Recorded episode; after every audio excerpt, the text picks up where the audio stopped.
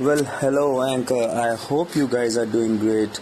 And 60 Seconds Daily is back again with another great thought that I think everyone should listen to it very carefully.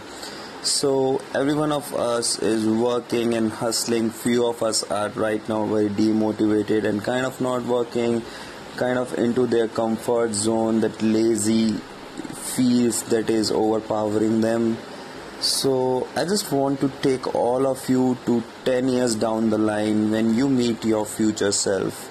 And when you meet your future self, there can there's gonna be two things that's gonna happen.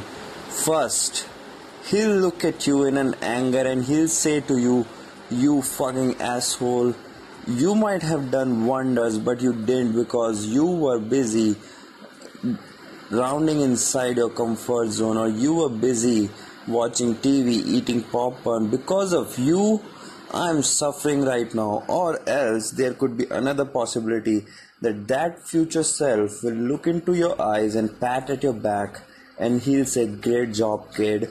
And the reason he'll say great job is because right now you were hustling very hard, you were bleeding to sweat, you were doing anything possible just to make your future self thank you one day. And that's how you should work every single day because you never know that single second that single mile that single opportunity that single phone call might change your future for a very different direction. So until next time my friends keep hustling that your future self thank you. Bye bye